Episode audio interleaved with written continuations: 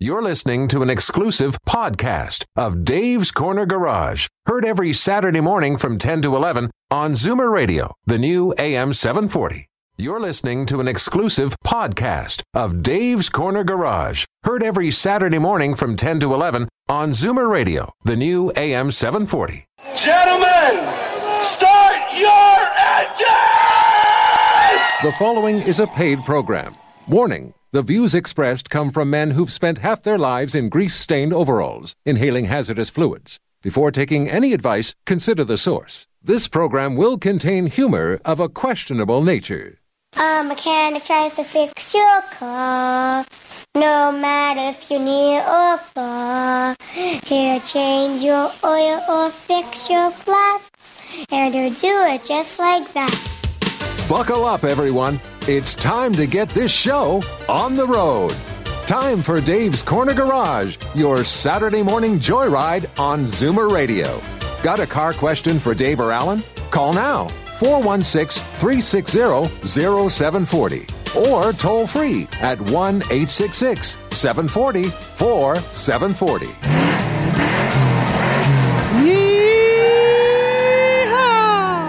I had to do that all by myself today. That was well done. Thank you very much. That is the voice of Brian Masks. Of course, I am the voice of Alan Gelman. That be me. And uh, this is Dave's Corner Garage. Uh, Dave's not here. He's in Florida. I'd like to say he's at the Daytona, but I don't think he's there yet. When is the Daytona race? Uh, you know, the Daytona 500, I yes. think, is oh, in okay. February. Yeah, February. Okay. I'm going down in a week and a half for the Daytona 24 hours, the Rolex 24. That's because Brian here, he is an automotive journalist, a blogger, race car driver too. Now, do you race cars for fun or profit? Uh, sometimes for fun, mostly for fun, and sometimes for profit. Well, you know, you know the old line, eh? How do you make a small fortune out of racing? Oh, I've, I've witnessed that. I've witnessed $3 million go up in uh, tire smoke. There you go. Is that how you make a small fortune? Is starting with a large one. That's right. Yeah, it costs a lot of money to race a car. It sure does. It yeah, sure I mean, you know, it, we're not- not talking about development, but just you know, you take a car and you build it. And NASCAR race, I just was at Homestead. That car's worth about three hundred grand, and they crash them like nothing. And, and in NASCAR, they make multiple cars per season. I mean, dozens of them. Exactly, exactly. All right, well, we're going to have Trevor Hutchison on the with us today. He's from Crown Rust Proofing, of course. We're going to give out some sets of floor mats. We got a couple sets of Crown floor mats. They're really nice. They're rubber. They will hold the water and salt, which which you need to protect the carpets these days. Um, so if you give us a call with your car care question or any kind of question at all, we've got Fred's on the line already. Got a car tire about a tire about questions. A tire boat questions? A tire about questions. Nice. This is Dave's Corner Garage. My name is Alan Gelman. Beside me is Brian Mast. And after the break, we're going to have Trevor Hutchison from Crown with us. Stick around. We'll be right back. This is Dave's Corner Garage. I'm back. My name is Alan Gelman. I'm from Glen Allen Motors up in Downsview. And if you're up in the neck of the woods, you're welcome to drop by. We can have a coffee. We can chat. I can even fix your car if you want. Good idea? That's a great idea. you like that, eh? All right, we've got Trevor Hutchison on the phone with us. He is from Crown, and he's donated a couple sets of floor mats. And uh, Trevor, nice talking to you today. Hey, good morning, Alan. Morning, Brian. Now, Morning. now, if you, uh, you know, we're trying to do our best to make it sound good, but Trevor's not actually here, and that's because we've had some amazing, amazingly bad weather in uh, southern Ontario. Trevor, um, thanks for joining us via Ma Bell's phone. We You do are appreciate that. You know, we've it's really been a, a roller coaster of, of weather in the last couple of weeks here in, in, in southern Ontario. You know, we've gone from plus to minus to rain to snow to fog to extended periods of ice. Um, how does this affect your car? Well, even if you just look in the last, not even week, just last probably 72 hours, we've had over a 19 degree temperature swing. It's been crazy. And, you know, if, if it stays cold like it is today, corrosion is, is virtually dormant because there's, there's just no moisture that's out there. But when, when we were on, just going back to Thursday, we were eight, nine degrees in the city of Toronto. And yesterday we were minus nine. Today we're a little bit colder, minus 12, minus 14. But that, that constant temperature change really creates moisture, and that's what really accelerates the corrosion. Uh, so you know, we're already looking at this year just so far. If we go back into December, we've probably had a worse winter from a corrosion point of view than we have in the last four or five years. Well, now that my car looks like a salt shaker, uh, and, and, and it's difficult, obviously, when it's this cold to get it washed. Um, let's say I'm thinking about you know taking your advice and having it sprayed. Can we do that when it looks like the way it does? You can. Uh, there are a couple of factors that are a little different in getting your vehicle, you know, rust protected at this time of year. Um, one is it does take a little bit longer because usually a cleaning's involved.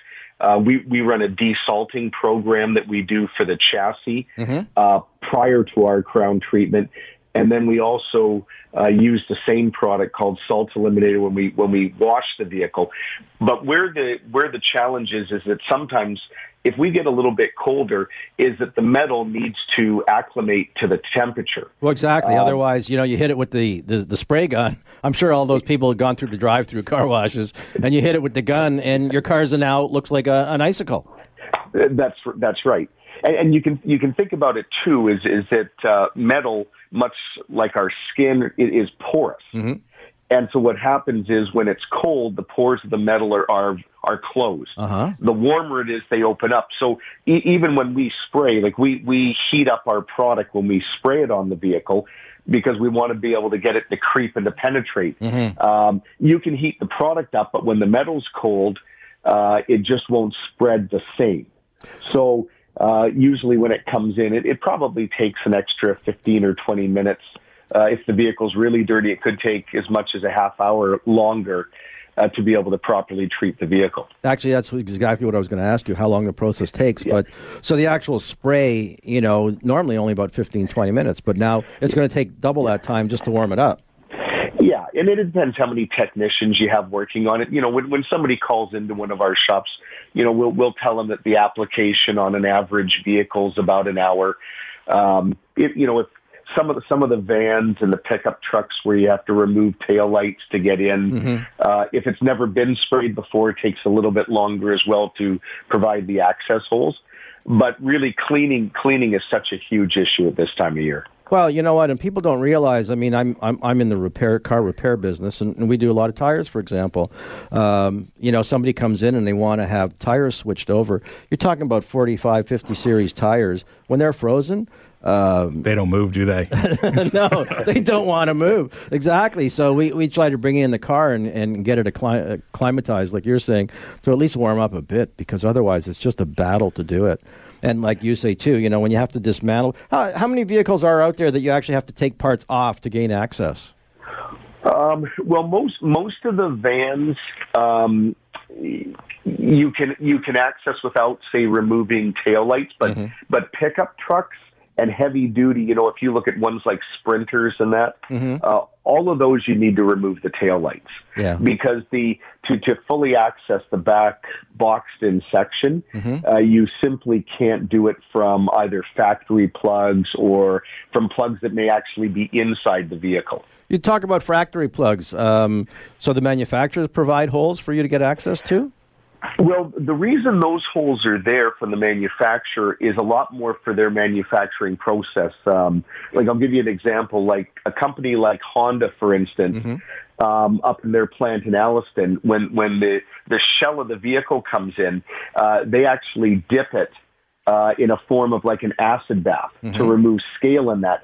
The holes that are there that we may see in the chassis underneath are really there as much to allow the liquid to drain out as they are anything else. So the manufacturer doesn't provide them as much for uh, technician access as they do to facilitate the manufacturing process. Right. So really they're put there for them, not, not for you. That's right. No, no, there are sometimes, and we, you know, very candidly, we do have people that come in, uh, you know, say you've got a, a brand new Lexus, and they go, you know, I, I really don't want holes drilled. Right.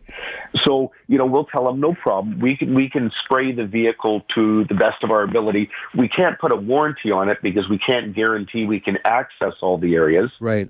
But we, we still can spray the vehicle. But there's another good example of an area where it may take a little longer to do the vehicle.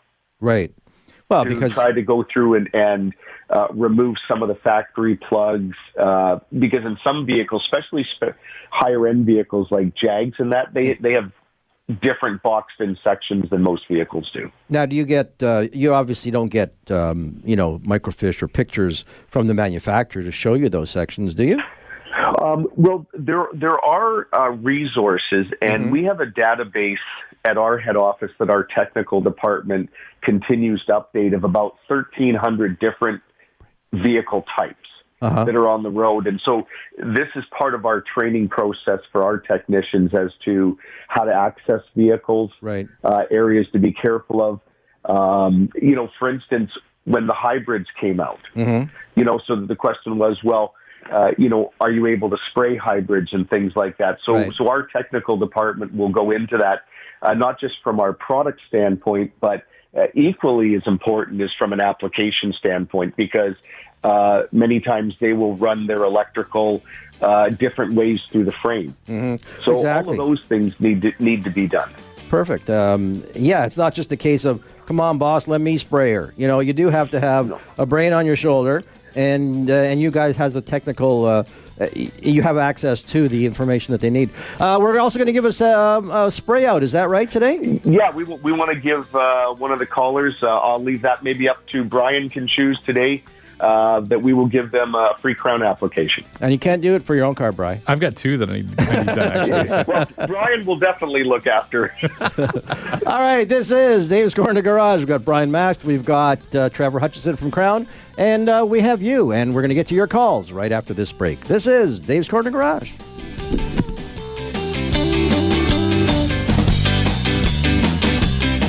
And we're back. Uh, my name is Alan Gelman. This is Brian Mast, and we have Trevor Hutchison on the phone. Trevor, are you willing and able to take a phone call? of course. All right. Well, we've got Raymond in Hamilton who's got a question about Crown. Raymond, go ahead. Okay, hi. Thank you for taking my call. You're uh, welcome. I do have a 2005 Dodge Caravan, Mm-hmm. and I've been treating the car for uh, since I bought it in 2009. Yep. And uh, I've been going to the same place for several years. And then a couple of years ago, I noticed that they removed the backlights of the van, Mm-hmm. spray behind there. Correct. And then the following year, they didn't do it. Right. So when I went the next time, I asked the uh, the manager there. I say, "Aren't they supposed to remove those uh, lights?" Right. And he said, "No, only on the pickup truck." So I said, "Okay." So uh, happened then later on for the next year to bump into uh, and uh, Ken Parkinson, who has a shop up on the mountain. Mm-hmm. And I asked to him whether the, they have to remove them. He said they're supposed to remove them. All right, but initially they were removed and your car was sprayed, correct? Pardon me? Initially, your car, the taillights were removed the first time, no, right? no, no. For years they had never removed them. The, you Okay. know, for about seven years they never removed them, and then about the eight year, or the next year, then suddenly I saw the guy. And all these times that I brought car, only once was uh, removed. Trevor? Yeah, and Yeah, then so uh, Jeremy said, um, "Can uh, he, even in the garage he removed the lights and show me? See, it has not been sprayed. There's no holes, no nothing in there, so they're supposed to remove it." Well, question: When he took the taillight out, how did the body look underneath? When he took it out. Yes, Ray. Did it? How did it look back there? Well, I wasn't that close. I just asked him, you know, why they take it out. They said, well, they have to spray behind it because there's no holes, Right. All right? not a problem. Trevor? Yeah, yeah. So that that kind of goes to what we were talking about before the break, uh, particularly on on vans, is that uh, and and uh, Ken's exactly right what he told you about uh, with the, the pickup trucks. Um, with the vans, is that the vans can also be accessed uh, through interior plugs uh, to get into it. Very honestly, uh, it's easier to remove the taillight, believe it or not, and spray it through there because of we use a five foot rod that covers the back part of it. It's much easier to spray. It actually takes less time to do it. Um, sometimes what happens when people come in, uh, the determination will be made if they have a lot of stuff that may be in their trunk. Uh, it, it's harder to access it. Right. Oh, please. You know, it's tire changeover season. I have to get into your trunk. You know, what were you thinking? You know? Uh, you know, or the famous question, of course, is do you know where your wheel lock is? And, Oh, you know, I it's bet. like, what's a wheel lock? well, it should be there. Could you ha- your fellows could go through my trunk.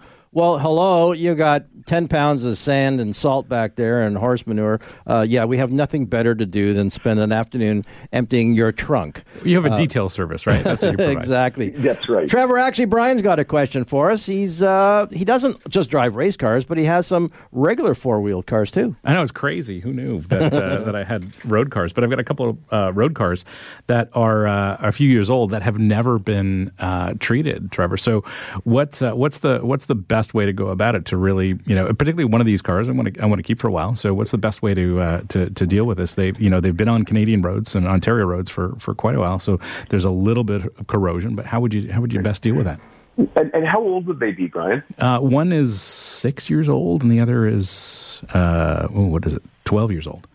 Okay, so so I'll, I'll start maybe with the the twelve year old one first, but the the principle will apply to to your other vehicle as well. Is that you know that that would be the first question we'd always ask you: Are you going to keep the vehicle? Right, Right. Uh, especially especially with a twelve year old vehicle. If if you told me. Look, I'm just trying to get a, a couple years out of it. It, it may not be to your advantage to do it.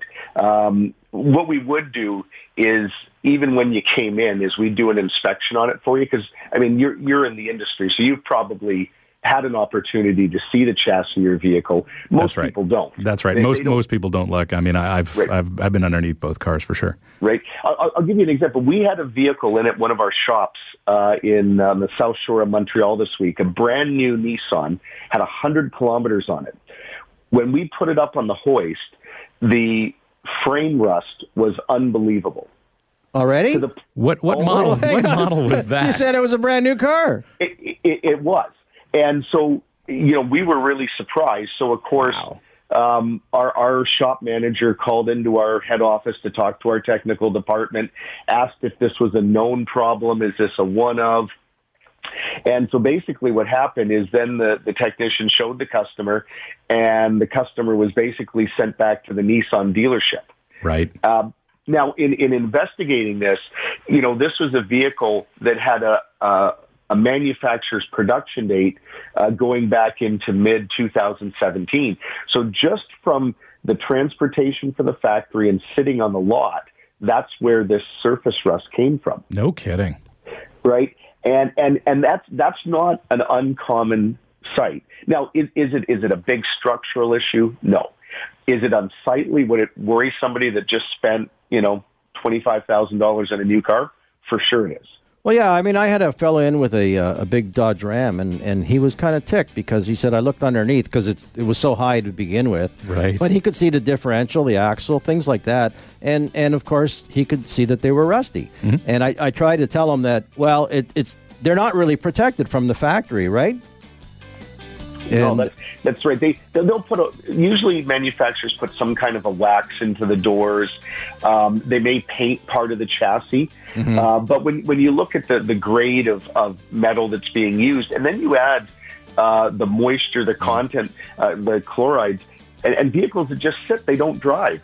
yeah, yeah. So that, that that's really. I mean, you you can even see it. I mean, you see it all the time, Alan, in, in brake lines that are seized up, uh, and and you get to vehicles that just don't put enough kilometers on. Exactly. Driving, you know, having them sit is worse than driving. All right, just stick around. We do have another Crown question after this break. We've got uh, Trevor Hutchison from Crown, we've got Brian Mask, and uh, we'll be back after this message.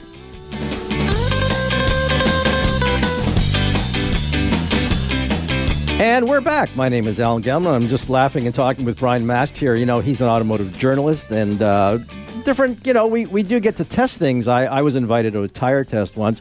I was really amazed at how they set it up. You know, they had a skid pad and they had this huge plastic sheet and they they nailed it all to the ground. Yeah. And they covered it with water or antifreeze. Yeah, They- probably just some water. There's there's some pretty sophisticated things they do for events like that. yeah, it, it was pretty amazing, and uh, you know, we're we're trying to now, now. For the most part, you know, you and I are you know uh, automotive experts, but you know, uh, we're not doing technical analyses here. We're just doing our own impressions, right? That's right. And, uh, you know, we don't have all the gauges and, and, and, and numbers in front of us, but you know if you like something or you don't like something. Yeah, I mean, you know, for me as a racing driver, I am I'm concerned with with how you sit in the vehicle Mm-hmm. and what those first level controls are because that is your first level of safety right there. Right. And that's my primary consideration. If you don't sit right in the car, well, you got to start looking somewhere else. Exactly. All right. Well, we've got Trevor on the phone still with us. Trevor, you still there? I am still here. All right. Well, we got Howard in Kitchener who's been spraying his van with Crown for years. Howard, how are you? Uh, not bad. You? Great, thank you. Good. Uh, yeah, I've got a 2014 Town and Country, and since I got it, I've been spraying it. Mm-hmm. And uh, the hood, it's starting to bubble. So now I like to know, like, after when I go this year to get it um, resprayed, is there any special way to get into the seams? Is right at the corner of the where the seam is on the hood. Okay, so so Howard, do you do you have any noticeable paint chips Uh, no, around there's that area? chips. It's just start bubbling. So I Just took it to start bub- Chrysler. It's still under the warranty, mm-hmm. and they replaced the hood. Oh, Oh, they they did replace the hood. Yeah, they did replace the hood, but I like I go every May mm-hmm. to get it sprayed. So now, is there any special way to get in the corners so that, that I don't have that problem again? Well, one of the one of the challenges with with the hood part, I'm interested that they replaced the hood for you. well, that was good news. Um, yeah, that's that's really good. news. That's excellent. Um, that's that's not always the case um, with the manufacturers. Uh, with, with the hood, especially on on the seams, because we spray along it. Um, one of the challenges that usually happens is it's an area where you get stone chips. And and it doesn't need to be very big. And why the bubbling occurs is because moisture gets underneath the paint. And many times you won't actually see it rusted because it'll do exactly what you said. It'll start bubbling up. So um, there are a couple things you can do from the outside in to protect it. You can put uh, some of that uh, 3M film on it, can help to mitigate the damage from stone chips. Um, but I would mention it when you go in in May. Uh, do you go to Kitchener or Waterloo? Howard, Uh, Guelph. The Guelph store? Oh, Yeah. oh, you go to Guelph. Okay, so so when you go in there, uh, talk talk to the shop manager, to Steve. Just let him know what's happened with your vehicle. Okay, because if you've been spraying it from new too, you also have a new vehicle warranty with us. Right. But let them know it was replaced. Yeah. Uh, and let them know the reason it was replaced as well, and they'll get a chance to visually inspect it for you and help you with that. All right, Howard, just to help you, what we're going to do is we're going to put you on hold, and uh, Sebastian's going to take your phone number, and we're going to help you out with uh, paying for that uh, spray. How's that? Okay, good. Thanks. All right, super. Stay on the line then, and uh, Sebastian will get your number. But Trevor, there is obviously some responsibility on the car owner's part um, in in terms of you know we're talked about stone chips and whatever. Um, how do they do that, and when's the best time of year to take care of that? Oh, that's that's a great question, Alan. Um, I, my own vehicle has about four stone chips on it that uh, that started to rust pretty quickly, and I've I've got a black vehicle, so it it shows up like a sore thumb. Um, in, in the winter, when it's this cold, if you don't have the ability to kind of clean the area and get it into a, a garage where you've got a reasonable temperature um, to say uh, put the touch-up paint on it. Right. Um, what I would suggest, we suggest to a lot of people, you can simply use something as simple as Vaseline. Oh, really? No kidding. Believe it or not, um, but you do need to repair the paint chips. There's, there's no question because it, it will continue to get worse, and particularly if you're on a on an edge or a seam, because uh, when you get when you're on a flat surface, the the paint actually adheres better, but it, it, it's weaker once it gets chipped. Moisture will get in and run along, and it may go six inches over, and a bubble will occur and and that's pretty common. And, and the only way to really properly fix that is to uh, to get that repaired or touched up. So a lot of times when people come in, and we see this a lot in our spring applications, is we'll note on our inspection sheet for people if there's significant paint chips and what they can do to protect. Well, exactly. Like I say, they're going to have to take care of that because it can't be your responsibility. Um, you got to take care of it yourself, and uh, either get it professionally done or, or go to Shoppers on Thursday because uh, that's old timers that get a discount day, and you can get all the Vaseline you want. Is Uh, that is that Seniors Day at Shoppers? exactly Seniors Day? Trevor, thanks for joining us. Thanks for the great information, Thank you, gentlemen. Have a great weekend. and you too, my you friend. too. Thanks, Trevor. All right, we got we got Fred on the line, we got Philip on the line, we got Gary. We're going to take those calls right after this break. This is Dave's Corner Garage.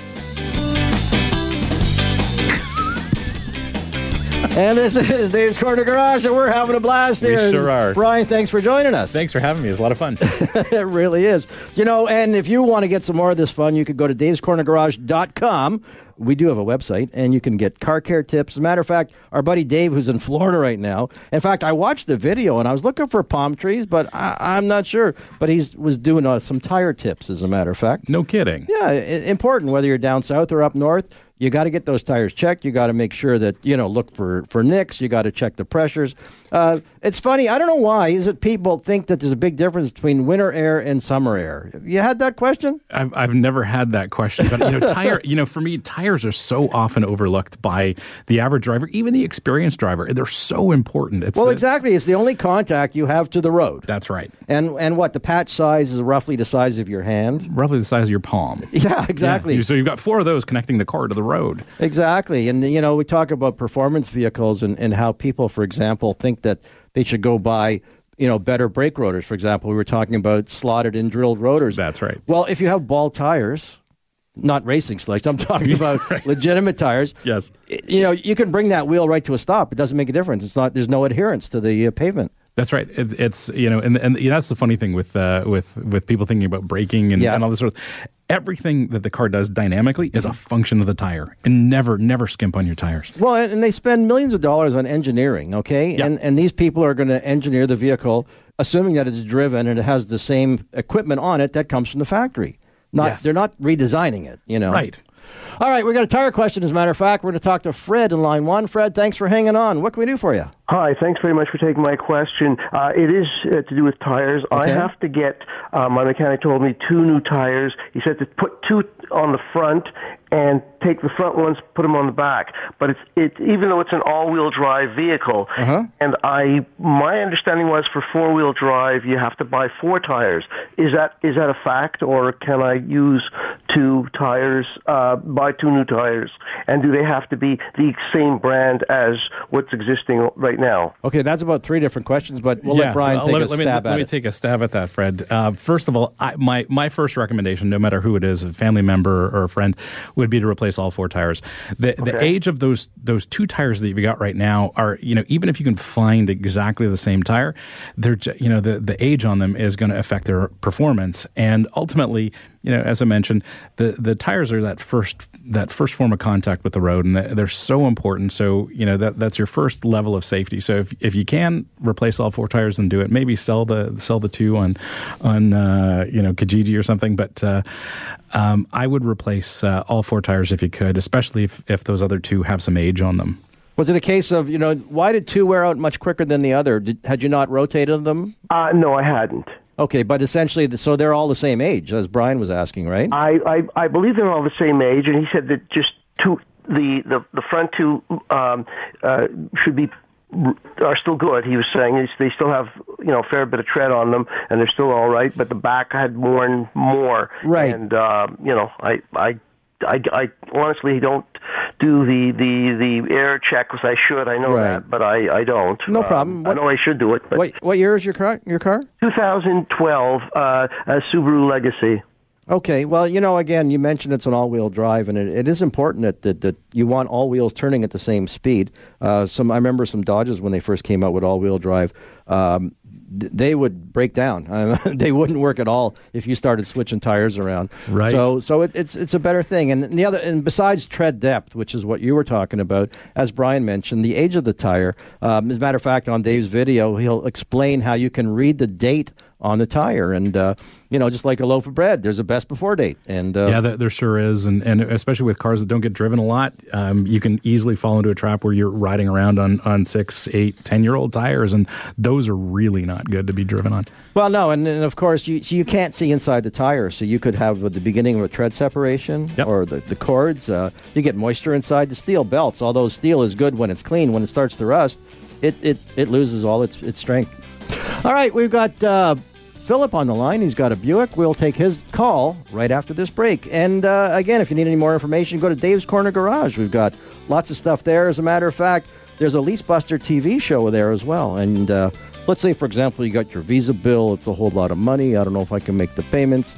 Uh, go to Leasebusters, and they'll show you how you could, you know, get rid of some of those bills real quick.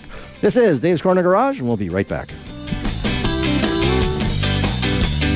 And we're back. We're back with your calls, and uh, we're going to talk to uh, Philip, who's in Markham, who's got a Buick. What's happening to your Buick, Phil? Well, good morning, guys. Good morning. Good morning. I'm having problems with my 2006 Buick Lucerne. What's it doing? The, the problem was uh, I'm talking about back in, in November 2017. I had a, uh, the engine the engine light show on my car. Uh huh. Anyway, so I, I went to the place I go for my car, and uh, he said you need a thermostat. Right. Well, that's good, no problem. He put the mm-hmm. thermostat, blah blah, everything's okay. The middle of December, before Christmas, engine light come on again. Have did you go back to the guy? I went back to the guy. And what he he- tells me the computer that doesn't tell the thermostat to, to open. Okay, Let's, we'll fix that. Okay. Today, yesterday, I was driving, no problem. Then see the angel, know, angel lights come on again. Hmm. So now, uh, this morning I get out. I went for a long drive for 45 minutes. And Mm-hmm. it's cold weather. The car warm up good, completely. Nice oh, heat in the car. Mm-hmm. Doesn't overheat. The car doesn't overheat. perfect. I, I park it in the, in the garage. Uh huh. I went half an hour later to move the car. Yeah. There's no drops. There's no nothing. I don't see anything. I can't understand why the engine light's still on on, the view, on this car. Well, see, right now we don't know why the engine light is on. Okay, Okay. because there's a hundred different reasons why it could possibly come on.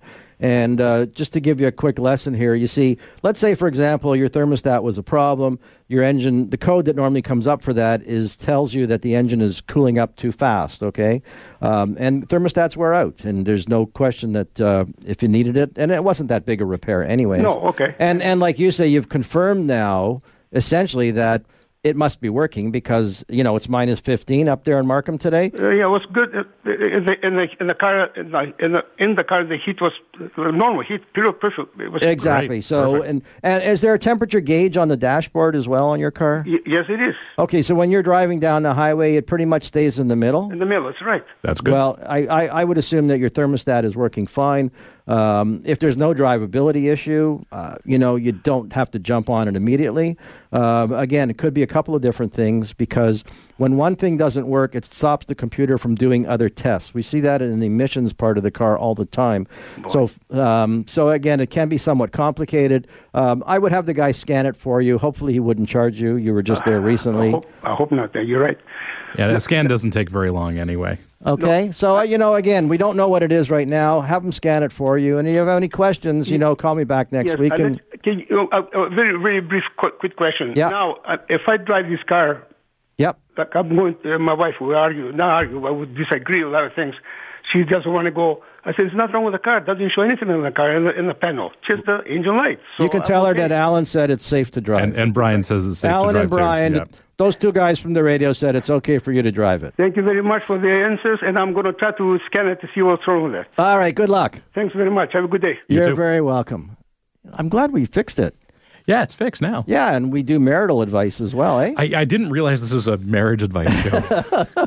Well, you know, maybe that's what the whole issue was. It My wife be. says we can't take the car. I'm going to phone those two guys in the radio, and they're going to give me the truth. We've saved a marriage. Yeah, well, I mean, let's let's just give it one caveat here. Provided the light is on solid, Yes. and that is a yellow light, not a red light, Or flashing. exactly, then your car still is safe to drive. That's right. If it's flashing, that's bad news. That's right. And normally, you you know, when it does flash, um, you'll feel it.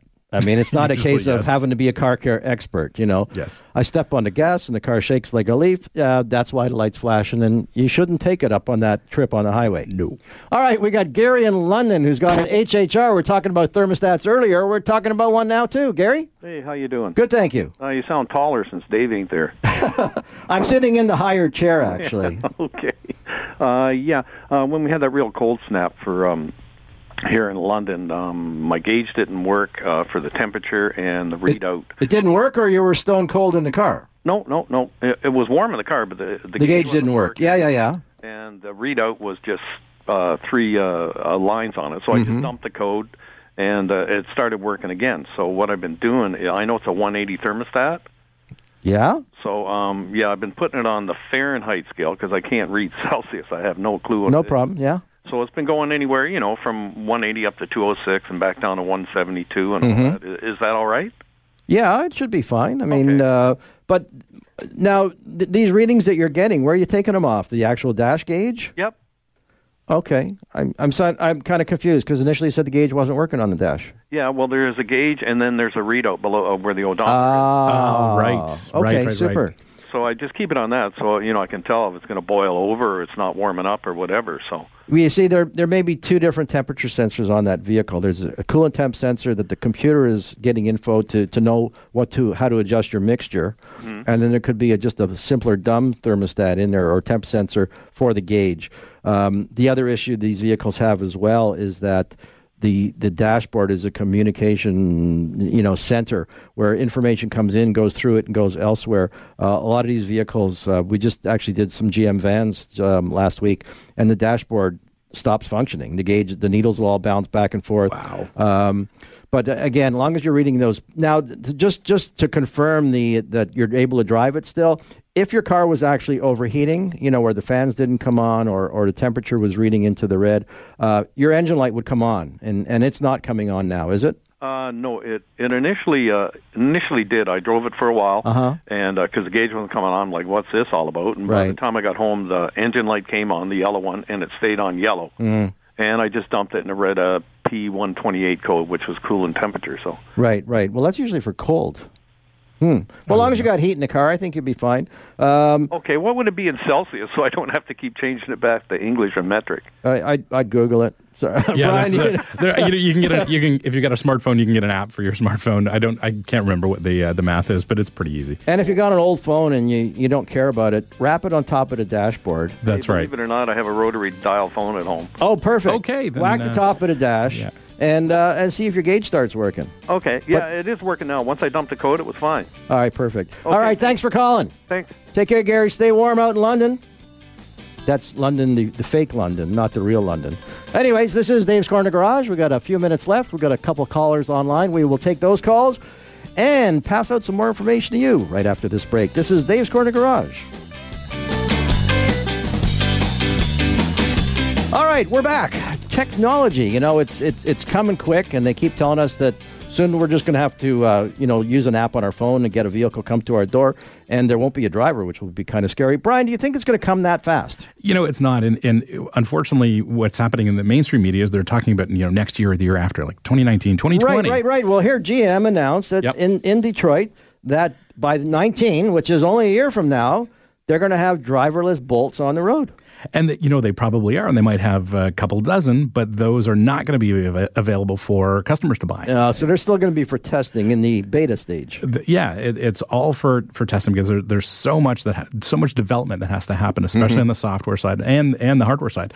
It's going to be it's going to be 15 years before we really see those pure autonomous cars on the road. Well, finally, the the, the Ontario government is allowed the testing up here. Um, most of the testing is done down south, right? That's right. There's a there's a lot of testing in the U.S. Southwest, Right. in California and Arizona, where the roads are very reliable and very clear. So you don't have a whole lot of snow. No, there's no snow. Imagine that. Well, they use for the most part, isn't it? it it's it's called lidar. Can lidar see through the snow? I don't think so. Okay. I don't think so. Um, you know, there, and there's there's various inputs. There's there's map data. There's GPS data, but you know, as as uh, as you know, road conditions change all the time, even if it's in a place like Southern California or in Arizona. Well, sure. I mean, what what about potholes and stuff? I mean, I wonder if the camera knows. You know, well, it can't see a pothole if it's not marked. Actually, Ford has technology that that will soften the suspension, basically retract it to. I mean, they, they'll soften the dampers when uh, when it appears uh, when a pothole appears in its uh, path. Oh, but that's if they can see it. That's if they can see it, of course. if they yes, can't. Yes. All right, we're going to go to Pauline. She's going to be our last caller, probably in Mississauga. Pauline, what can we do for you? Oh, hi. I've got a 2010 Nissan Sentra. Uh-huh. And I know it's cold out, but when my car when I start my car up and even after I drive it for a few for about 10 minutes, Mm-hmm. it sounds like a truck. Okay. So, um I know when I mentioned it to my mechanic, he goes, "Well, your voice changes when you get older." And I want, you know, but sometimes I've, it really bothers me. Is there something that I can do to minimize that sound? Did you usually sound different before? well, I used to have a voice like um, All right, what I think he's missing the point here. It, sounds like, and and uh, I, I I don't know. I guess he hasn't considered it. You say it sounds like a truck. Now, normally people will talk about that when they hear a loud sound. That loud sound is usually an exhaust kind of noise, like a hole in your muffler kind of sound. I just had a new muffler put in about a year ago. I understand that, but I'm Oh. trying to help you here. Come on. um, so it can happen. For example, you see, normally when you're talking about getting your muffler fixed, you're talking about you know a tailpipe, a center pipe, a muffler. But up in the front of the vehicles, um, and we see this a lot on certain models, you get a crack in the manifold, or the manifold gasket can blow out. Um, and what happens is this: the scenario is usually you hear it when the car is cold Yes. because everything is smaller. Um, you know, like if you do a, a polar bear dip, you, you have shrinkage, right? Right. You can't help That's it. that's right. Right, right. Same kind of thing. And you'd probably make a sound like a truck like that. oh, oh sure my God. Uh, my, but mind you, I think it would bring up my voice, if anything. Um, so, anyway, so yeah, you have that shrinkage when it's cold. So the exhaust is leaking. Now, as soon as it warms up a bit and it tightens up, you don't hear that sound anymore. Um, Right. So when your car is like warm, it's not there, correct? Yes, it runs like a pussycat after. Okay, well, what I probably suggest is is go back to the guy and say, "Listen, how about I leave my car here overnight so you can start it cold, and then you can hear what I'm after." Uh, Because if it's just starting, it may be difficult to eyeball. Um, If it's been there for a while and he lifts it up, sometimes you know how we do it is we'll have someone plug off the tailpipe. And uh, if there's a leak ahead of it, you know, you're going to usually hear it or see it. Or you may even see, you know, black stains from, you know, where the exhaust was leaking out. So it can be found, okay? As I look after my car, I've changed all my fluids. I'm constantly oil changing, and anytime a part needs to be replaced, so it's and it runs like a pussycat all the other time. And in the summer, you don't hear it. Uh, Pauline, do you get your car sprayed? No, I heard, I've been listening to it. Well, why don't you hang on the line and, and, and uh, Sebastian will take your number and you'll even be able to take better care of it and it won't even cost you. So that's, that's the way Oh, to that's do it. awesome! All right, hang on the line and we're going to fix you up. Thank you very much. Well, Brian, we had a whole lot of fun today, eh? We sure did. Yeah, talked about all these different things. Uh, if it snows, your your car's going to get lost. Uh, but even Chrysler's doing it as well. But here enough, sure enough, where did they, where did they get licensed to test these in Arizona and California? That's right. Where they're you know they're pushing those uh, those boundaries of technology. Um, but but question, I mean, you know, you have guys like you and me who like to enjoy driving cars. What's the percentage? Like, I, I I'm thinking there are young people nowadays, and I, and I see it in the repair aspect because either they don't know that they need to get them fixed, or they ignore the problems altogether. Right. Like, there's a lot of people that aren't interested in cars. Yeah, I have I have one of those uh, children myself. He's Uh-huh. he's not interested, and I think I think the world would be a better place when there are autonomous cars for him to transport himself in. Does he have a license? Uh, no. He, well, he does, but he's never really driven. Wow. Yeah. So I, you know, for us older o- older guys, that's that's kind of amazing. Yeah, and uh, you know the the thing with autonomous cars, as soon as they're here, it's still un- the, the the the way the uh, automotive market works. It's still going to take twenty years for every car to get replaced with something new. Exactly. It doesn't happen overnight. It will not happen Like that switch from horses to cars took a little time. That's right. Well, thank you for coming down. If people need to get in touch with you or looking for more information, Uh, on the internet, uh, everywhere, Brian Makse, B R I A N M A K S E. thanks for taking the time to come down. Thanks for having me, Alan. Ladies and gentlemen, Dave will be back next week, I'm told, unless he finds it too nice to. Uh, Al, it was so nice. Why would I want to come home to weather like yours? That, that sounds just like Sebastian, thanks for helping us. Thanks to uh, our friends at Crown. And uh, we'll see you next week, everybody. Drive safe.